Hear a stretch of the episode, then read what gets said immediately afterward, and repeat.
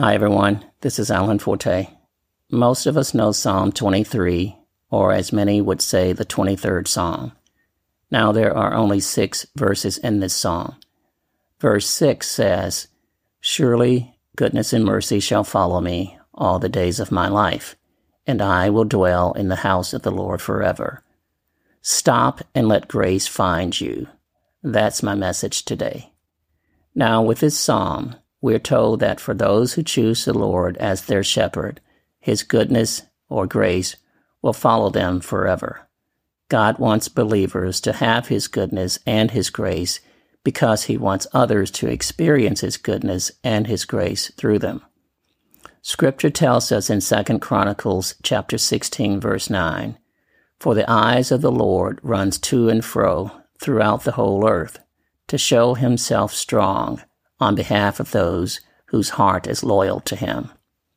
So the Lord's eyes look for those of us whose hearts are loyal to him, and because we're willing to make him our shepherd, we know that goodness and mercy will follow us all the days of our lives. So what does it mean that goodness and mercy shall follow us? Well, I believe most of us think this verse is saying the Lord's goodness will be in our lives, all our lives. And that's probably a good way to view it. But if goodness and mercy is in our lives, we must give it to others to bless their lives. You see, goodness and mercy are of no good and no use if they cannot be given and used towards others. So if goodness and mercy are following us, it means that we've got to stop long enough to allow it to catch us. And because we allow it to catch us, we will share it wherever we are and in all things.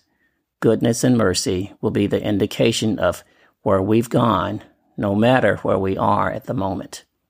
I had a conversation like this with a good friend just recently, and we found that we extend grace towards others, that this is the evidence that goodness and mercy have followed our presence.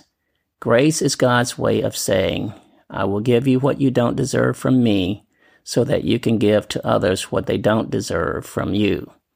Grace teaches us that goodness and mercy are for others and never really for ourselves. Grace teaches us that life is about helping more than it is about being helped. Grace teaches us that forgiveness cannot be achieved when grace is not given.